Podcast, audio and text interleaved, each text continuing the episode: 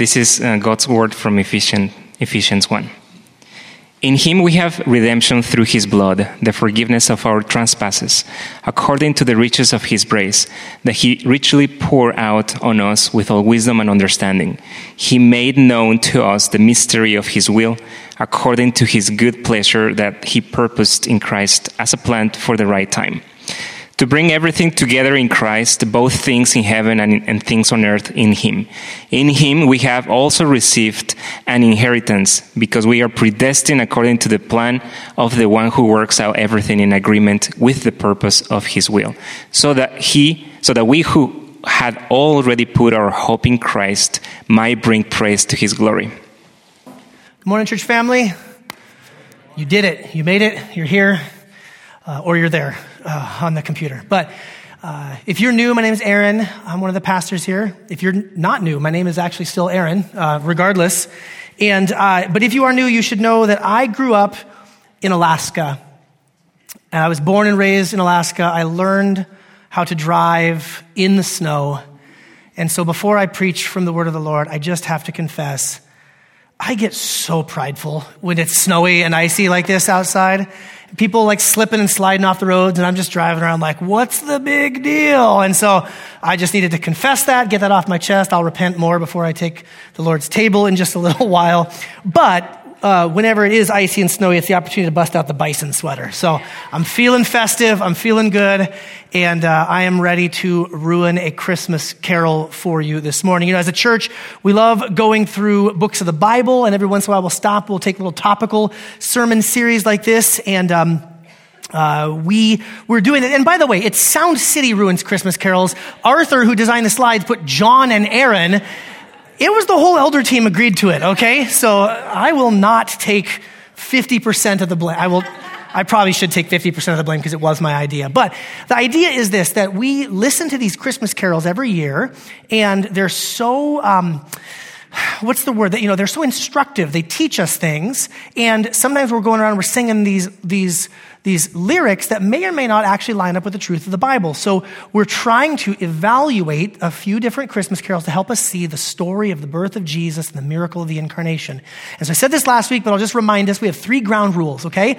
Uh, the ground rule number one is uh, no, no secular songs. We're not doing Rudolph the Red-Nosed Reindeer. Rudolph is safe, okay? You guys, you guys okay with that? That's ground rule number one. We don't need to do any of those sorts of songs. Rudolph is just a, it's just history, right? So you have to, know that. Um, the second ground rule, and this is really important, is no theological nitpicking. We really don't want to create a prideful attitude where we say, oh, we're so much smarter than those other churches who just sing stupid songs with bad lyrics. It's not that. We really want to just think with wisdom and biblical understanding, okay? Not nitpicking, not prideful. And then third and most important is we're going to get to the Bible, okay? You heard the scripture reading from our brother Haziel. The sermon today is not on the song. The sermon today is on Ephesians chapter 1. Okay? And the song I'm going to ruin today is Do You Hear What I Hear? Okay. Now, I actually feel pretty good about this one because unlike poor Pastor John who did Mary Did You Know, he had to step on that landmine. I don't know that Do You Hear What I Hear is necessarily anyone's like favorite song. Last week, Mary, did you know there were some people like that's their favorite. They were, there was weeping in the parking lot. There was reconciliation that had to happen before coming to the table. It was bad. This one is like, okay, whatever. Do you hear what I hear? But, um, and if it is your favorite, please find me in the parking lot after. That sounds more threatening than I meant it to. No, uh, just come talk to me, right? Let's pray and then let's dive in here. Lord, we are so thankful for the story of the incarnation, the birth of our Savior Jesus. We're thankful for the message of the gospel that is our hope. And I ask and I pray today, Lord, that for myself, would you help me uh, to teach with clarity only that which is in line with the truth of your word? Would you help each and every single one of us to have our lives be, be really founded and grounded in the gospel? And Lord, I just pray, God, for people who are, who are sick or who are struggling. Lord, there's financial difficulties. Talking to someone yesterday about uh, just the awkward Thanksgiving family meals and, and the awkward Christmas things coming up. Lord, we, we get pulled and we get pushed in so many different directions. Our hearts are, are anxious, our, our bodies are weary, our minds are scrambled. And Lord, I just ask and pray that right now we could bring all of that to you. and that you would meet us with a word of your grace. And so we give you this time, and we ask that Jesus would be glorified. It's in his name we pray. And everybody said, Amen. All right, do you hear what I hear? I want to start with a little bit of some lyric review because I will confess that every year I hear this one on the radio or I hear it playing and I go, Do you hear what I hear? That's the, that's the part, I know that part. I don't know any of the other words. So here's, here's what the words are, okay? Said the night wind to the little lamb. Ooh, we're artistic already here. Wind is talking to animals. Do you see what I see? Way up in the sky, little lamb. Do you see what I see? Oh, I would say probably not because the lamb is like looking down, eating grass. But okay, he's looking up now. And A star dancing in the night with a tail as big as a kite. All right. Okay.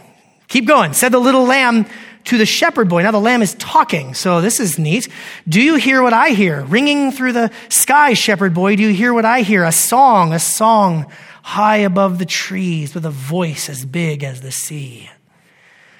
Said the shepherd boy to the mighty king. Like, how did the shepherd get an appointment with the king? Like, something happened. Maybe it's his uncle. Do you know what I know? in your palace warm, mighty king. Now he's shaming the king. That's cool. Uh, do you, do you know what I know? A child, a child shivers in the cold. Well, that's no good. Let us bring him silver and gold. Okay, this is not a theological nitpick. This is a parenting nitpick. If a child is shivering, you do not bring them precious minerals. You dress them warmly or put a blanket on them, okay? Oh, that's the worst part of the song right there. Said the king to the people everywhere, listen to what I say.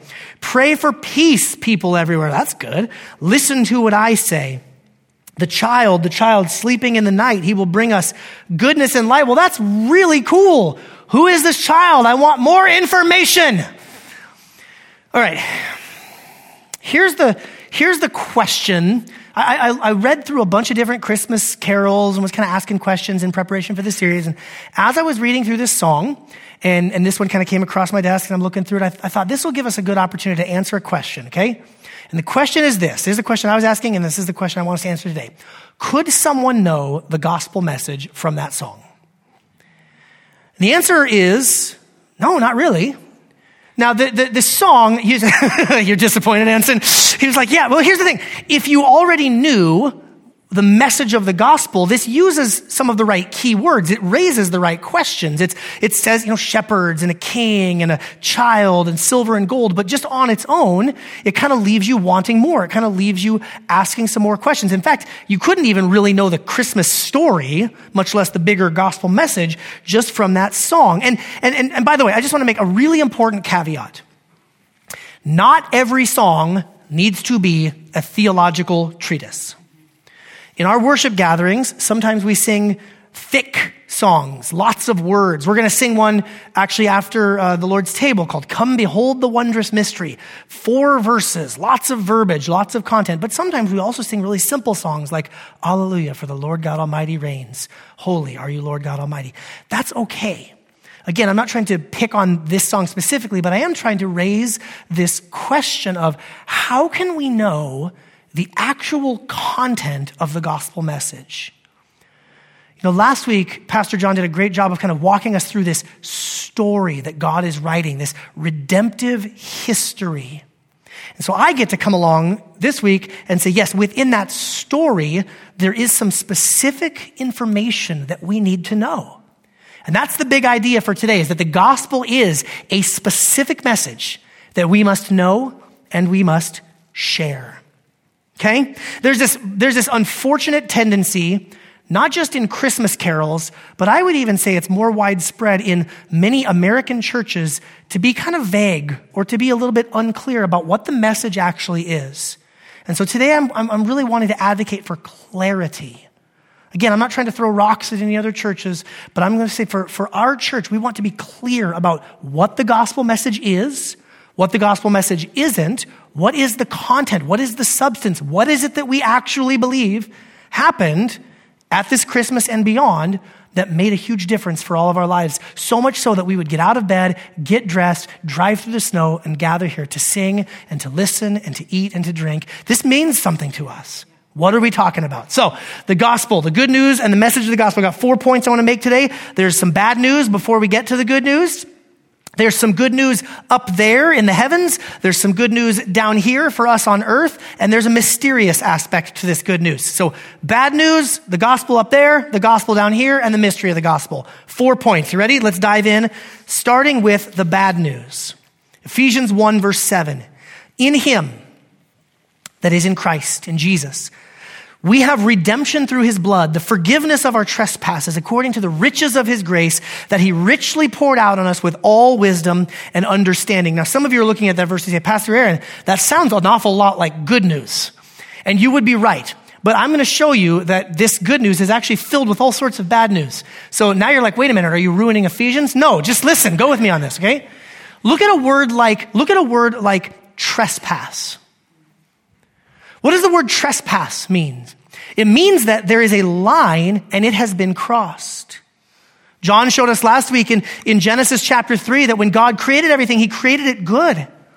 And he, he created the man and the woman and he placed them in the garden, in the center of Eden, in the Holy of Holies. And he said, You have free rein to eat of anything in this garden you want. It's all good. Just one tree. Do not eat from the tree of the knowledge of good and bad.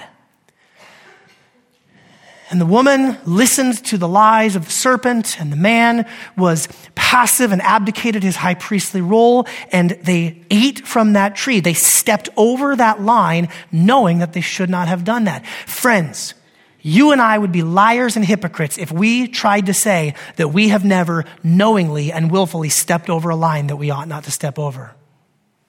That the Lord has made the heavens and the earth. He created everything. He gets to say what is right and what is wrong. He gets to say yes and no to our actions and to our behaviors. And when we do not listen to the voice of the Lord and we listen to the voice of the serpent or we listen to our own inner voice, we are trespassing. We are crossing over a line. And I recognize this in myself, and I probably have it stronger than many others, but it's like when you see that big red button and it says, do not push, all I want to do is push the big red button. There's something deeply flawed in me, and there is in each one of us that says, but I want to. I want to cross that line.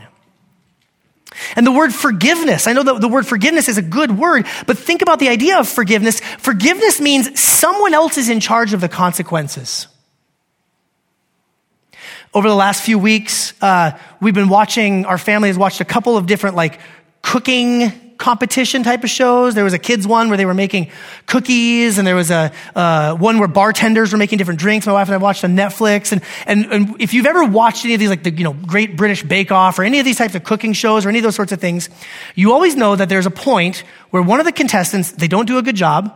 The judges criticize them, and then they always say they always say this. Well, I'm just mostly disappointed with myself because I didn't live up to my own standards for how good I know I can do. You guys, you guys, know that? Both the kids show and the show that Aaron and I were watching, they always say that. And the person's like, yeah, I just, I'm just disappointed with myself. I didn't, I didn't live up to my own standard. And then you know what happens? The judges throw them off the show because someone else is in charge whether or not they stay. And in a similar sort of way, I've had conversations with people who have said things to me like, well, you know, I just, I have my own morality and I have a standard that I try to live up to. And my standard is this, be a good person and do this or that. But friends, if we are honest, we don't live up to our own standard of morality. But at the end of the day, that doesn't matter because there is a God who is in charge of the standard of morality. He is the righteous judge. So to seek forgiveness means someone else is in charge of whether I stay or whether I go, so to speak. That word forgiveness is loaded with, oh my goodness, I need someone to have some mercy on me. Think about the word redemption. Or the other word that goes along with it is ransom. The, the, one of the songs we just sang used that, that mediator song, use those words interchangeably. That's very good because in the New Testament Greek, those two words are interchangeable. The idea there behind redemption is that everything has been affected. Everything has been ruined. Everything has been messed up. It is not just that we crossed a line. It's not just that we are in need of forgiveness, but when we cross that line, we opened the door and the floodgates of evil have come in and have just messed everything up.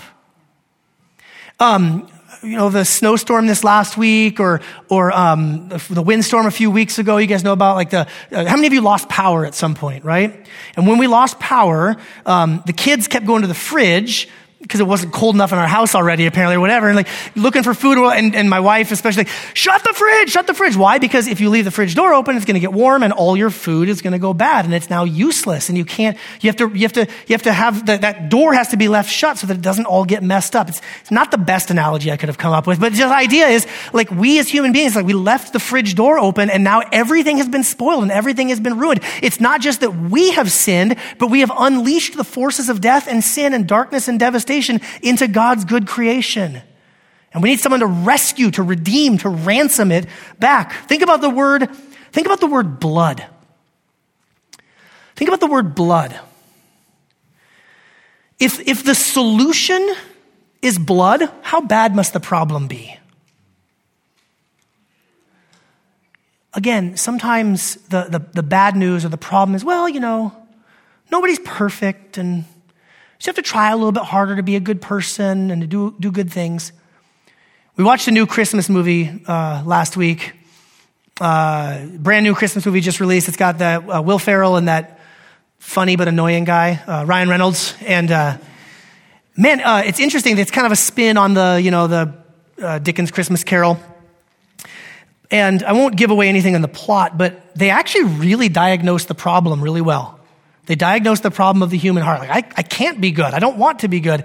And then when it gets to the solution, the solution is just try a little harder. They literally sing a song called Try a Little Harder. I'm like, like the problem is so much more serious than that. If you could be a good person, don't you think you'd like want to, right? Just every year, just need a little, hey, try a little harder, do a little bit better. The Apostle Paul says the problem is so deadly serious, it requires blood. This is not uh, oh, you're just, you're, you're a pretty good person who just needs some improvements. This is, I have some corruption deep, deep within me. If I don't get a blood transfusion, I'm going to die. And then think about the word grace, which is the Greek word gift. And again, grace, one of those great words that we just love. The word grace is a wonderful word. But do you know what a gift means? It means you can't work your way out to pay it off. That's what religion is. Religion is, well, you've incurred a debt, so you just got to pay it back. Karma. We love to make karma jokes in our house because we don't believe in karma, because karma is nonsense. Because karma says, well, I'll just do good things and don't do bad things and it all balances out in the end. No. I have unleashed so much wrong into this world. I can't pay it back. I am in need of a gift. I am in need of grace. Again, friends, I, there are churches that you could go to and you could attend many months worth of Sundays and you'll never hear words like sin, repentance, judgment, wrath, hell. And again, I'm not trying to throw rocks at any of those other churches. One of the reasons why Christmas songs get so vague is because it can feel really awkward to talk this bluntly about the bad news. But if we avoid the bad news, we are being unfaithful to the teaching of the scripture and we are being unfaithful to the message of the gospel. Friends, the problem is really bad. You and I are thoroughly corrupted.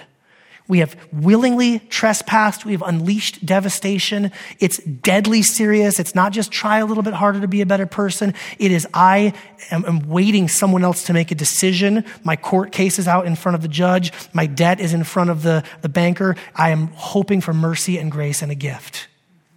The bad news is serious. But if we truly embrace the bad news for what the Bible says that it is, it makes the good news that much sweeter, does it not? And I want to approach the good news from two different angles. And I give credit to a Bible teacher and an author named Matt Chandler who first used this sort of language. Uh, I got to hear about 10 years ago. He came to Seattle and did a, a, a teaching the gospel in the air and the gospel on the ground, or the gospel up in the heavens and the gospel here on earth. And actually, it's right here in this text, uh, in verse 10, that, that God sent Jesus as a plan for the right time to bring everything together in Christ, both the things in heaven and the things on earth in him.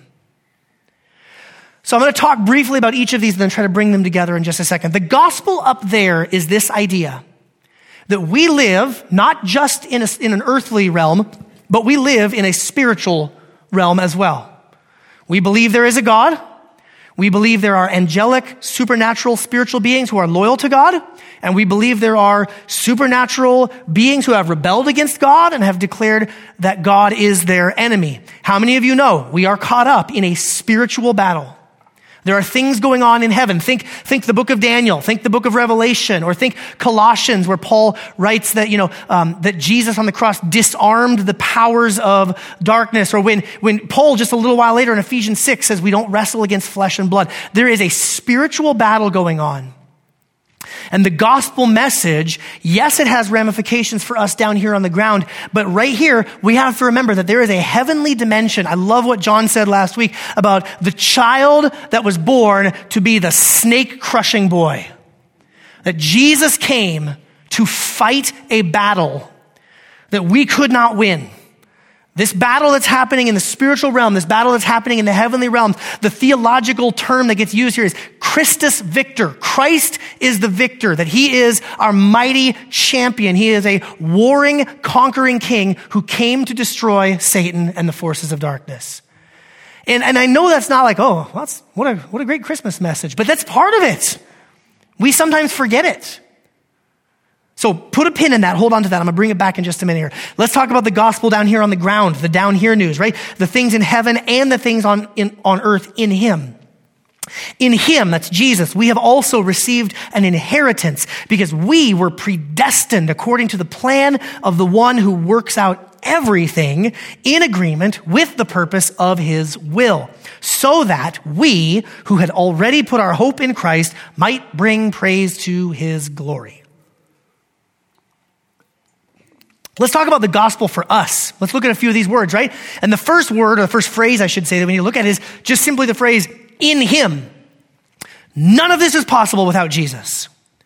The whole plan of salvation, the whole focal point is the eternal Son of God, the second person of the Trinity, humbling himself, taking on human flesh, being born in, uh, in human likeness and form, being born in obscurity, being born in poverty, being born in Nazareth.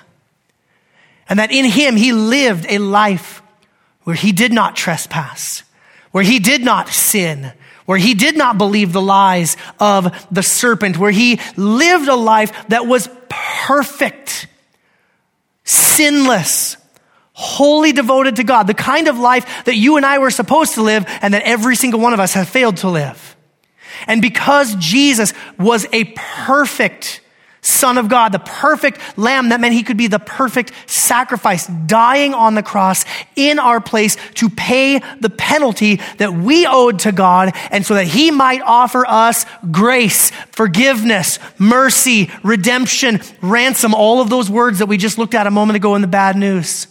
And friends, it is not just through his death, but it is also through his resurrection because we don't serve a dead religious founder. We serve a resurrected savior who got up out of the grave on the third day and he is alive forevermore. And he appeared to Peter and he appeared to the other 11 disciples or the other 10 besides Judas. And he appeared to, uh, Paul writes, more than 500 people, proving that he had the power over death. And then he ascended to the heavens where he sits right now at the right hand of God, interceding for us, ruling over the entire cosmos. And one day we're going to hear that trumpet sound and the sky will crack open and he will return and we'll be with him forever. That's a lot packed into in him. In him. It's Jesus. It's the story of the incarnation and the life and the death and the resurrection. Friends, Easter proved that Christmas worked. It's all tied together. You can't separate out. So the message of Christmas is that yes, this child was born, but he was born to die and he was born to rise and he was born to live forever and to return. And then Paul says this is really good news for us because it means we get an inheritance. And that's this financial language, this inheritance. And Sometimes people, you know, want to get in like, what is heaven going to be like? And what's the rewards going to be like? And what's the treasure in heaven going to be like? Friends, I don't know, but I know it's going to be better than what we have right now. Eternal life with God, an eternal inheritance where we spend the rest of our lives, an everlasting existence in paradise with the one who ransomed us and bought us. And Paul says, you know what? It's no accident that you're getting in on this. He says, You were predestined before the foundation of the earth. You were, you were wanted and you were loved by God. You didn't sneak in the side door. You didn't, you know, accidentally find yourself here. God predestined you. He chose you. He wanted you. Before there even was a heavens or an earth, He set His heart of love upon you and redeemed you.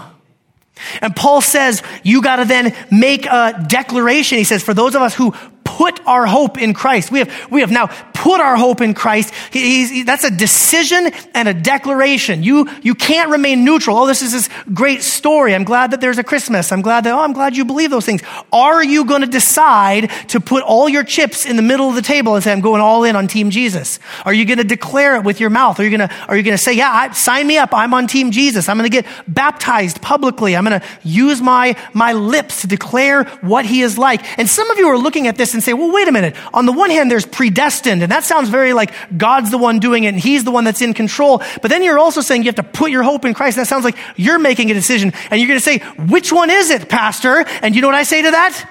Yes. Please do not drive a wedge in the scriptures that were given to us.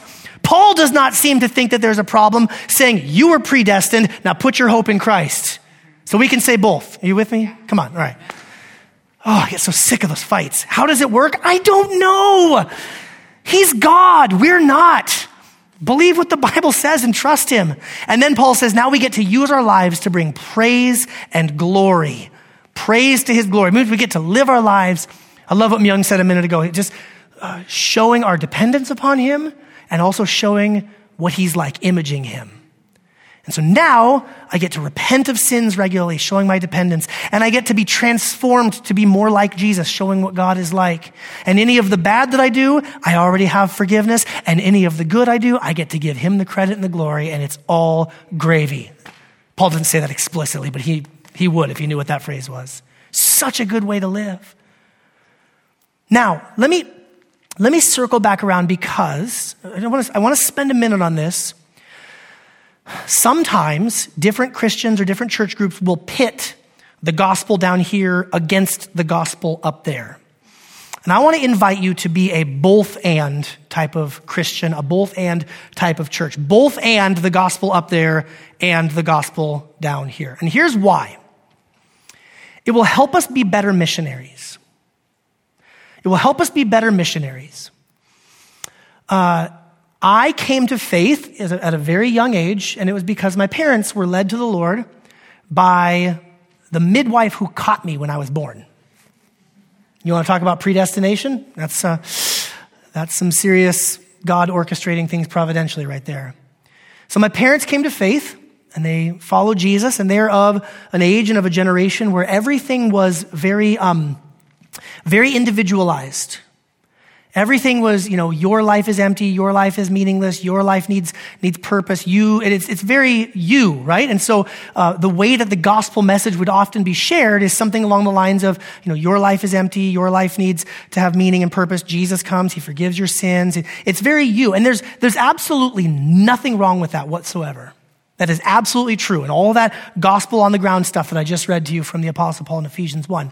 But I don't know if you've noticed this, but in our culture, there is kind of a swing away from elements of individualism.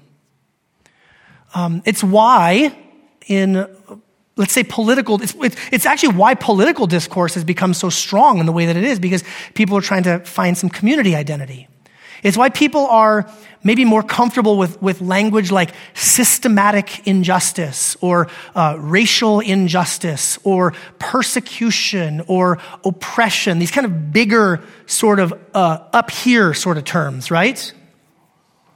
So there's like a personal need. I feel empty. I feel burdened. I feel guilty. I need forgiveness.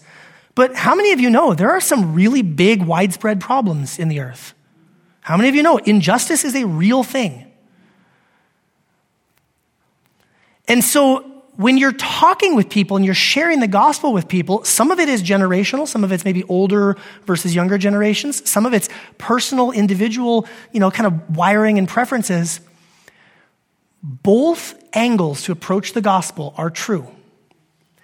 Jesus came to give your life meaning and purpose. Jesus came to forgive you. Jesus came to offer you hope.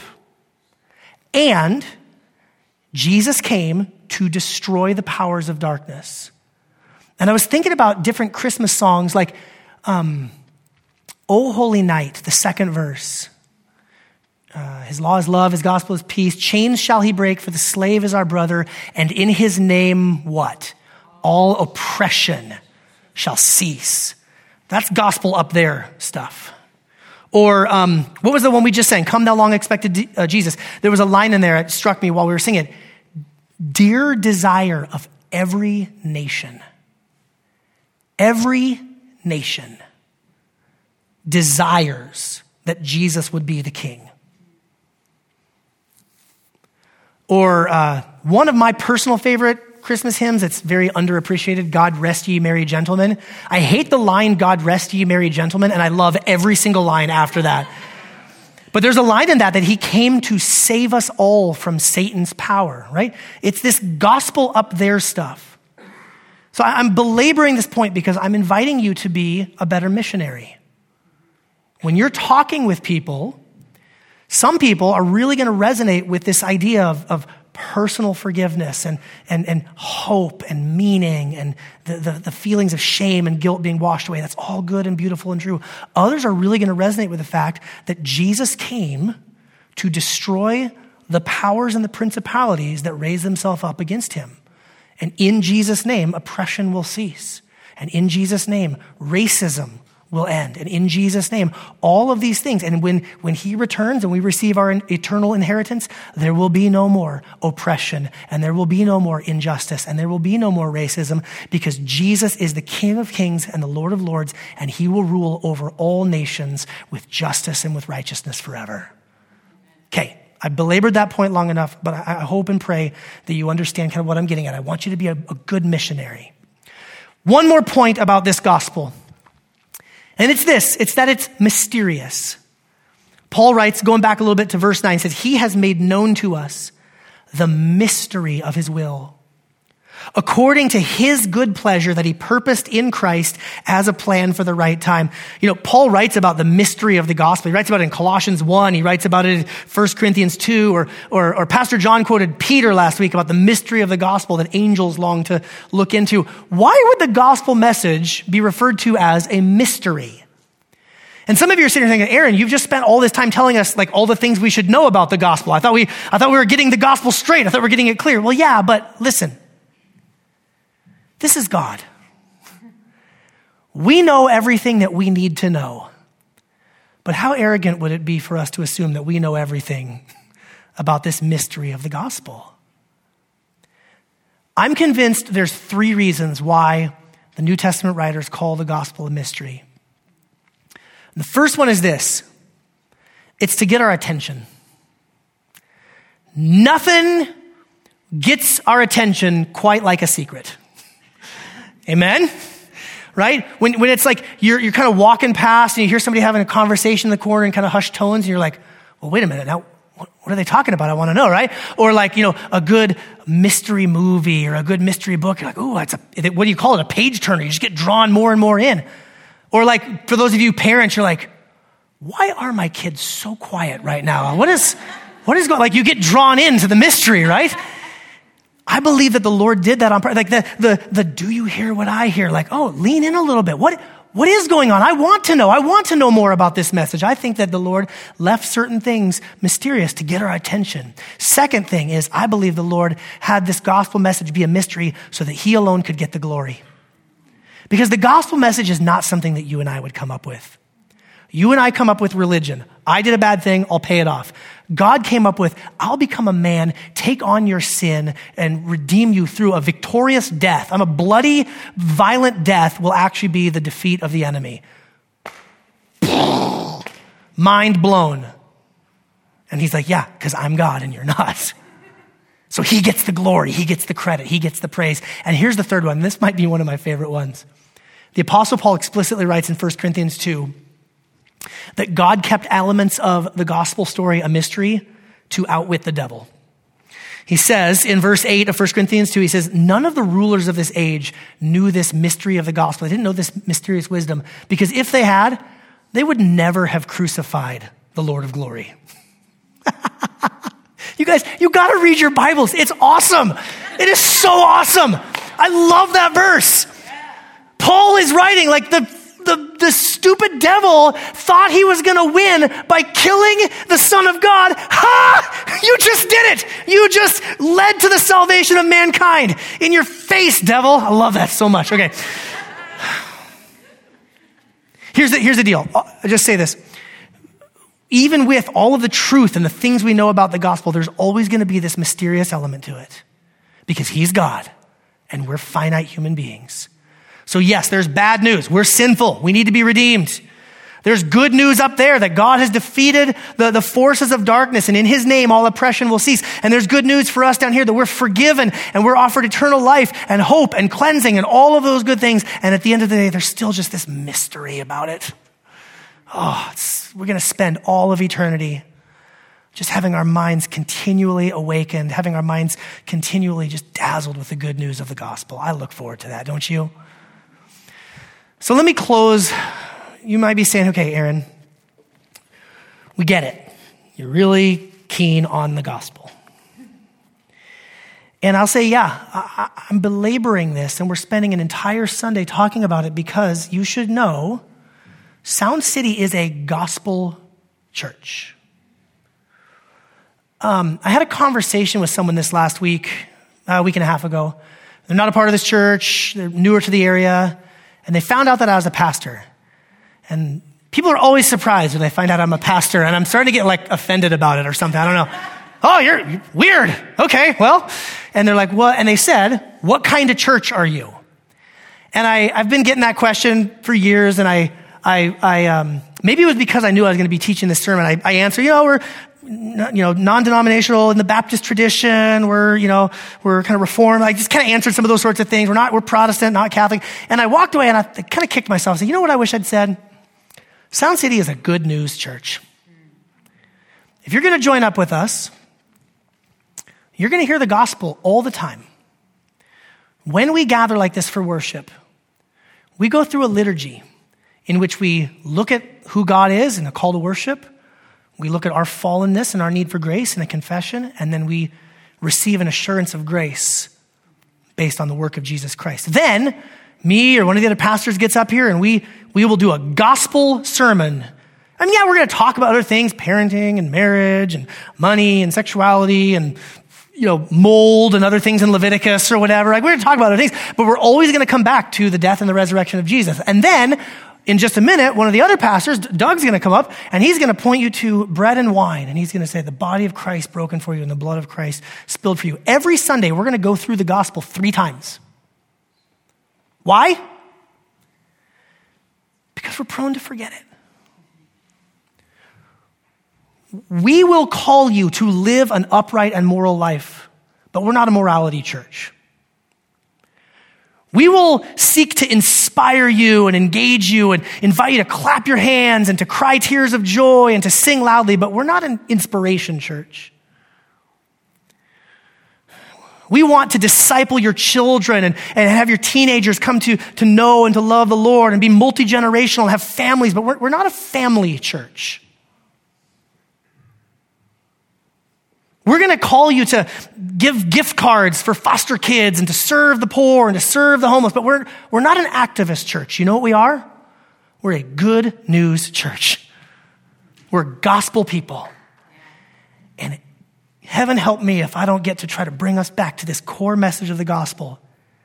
Yes, it affects our hearts. Yes, it affects our wallets. Yes, it affects every, all those other things I told you. But it's only in the gospel that we're going to find the strength to live out what God has called us to do. And in the busyness and the even at times vagueness of Christmas, what a great time to be reminded we're a gospel church. You're good news people. Central to who we are. So I'll close with a couple quick questions here. And I invite you to discuss these questions in your groups this week, at your dinner table. What is the gospel? And what isn't the gospel? If someone just said, well, okay, you're a gospel church, you're a good news church, you're, well, what is it? What is this message? What is the content? What's the story? What's the content? How would you articulate the gospel up there? How would you share with someone who's really concerned about political stuff and, and, injustices and all those sorts of things? How would you share the relevance of Jesus to that? How would you share the gospel down here to someone who's struggling with guilt or shame or regret or fear or hopelessness? And then I, we didn't talk about this very much, but how, how would you share your testimony? Okay, great. So some baby was born 2,000 years ago and he grew up and he died and all this stuff. So what? How does that mean anything to your life. It, some, it means something. You put on pants and drove here in the snow when you could have stayed in bed and watched NFL football or something because the U.S. is out and all that kind of stuff of the World Cup. Sorry. Like you, you have something that has changed your life in this message that made you get up to come here to sing songs, to eat bread and wine, to listen to me teach. All of that, it means something to you. What is your testimony? What is your story? Why does the gospel matter? I've said enough. I'm going to invite Pastor Doug to come lead us in, in the breaking of bread and the, and the drinking of the cup. And we're going to go through the gospel one more time, church. We ain't done yet.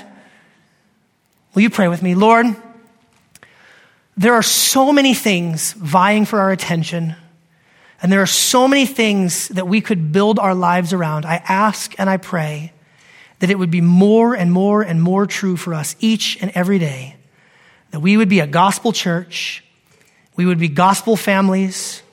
We would be gospel individuals. Lord, in all that we do, in the ways that we serve, in the, in the ways that we give and contribute, or the, the, the way that we work on our own morality, Lord, I just pray that it would always keep coming back over and over again. Christ was born, Christ has died, Christ has risen, Christ is coming again. And even now, Lord, as we come to the table, Build us up in the gospel yet again. In Jesus' name we pray. Amen.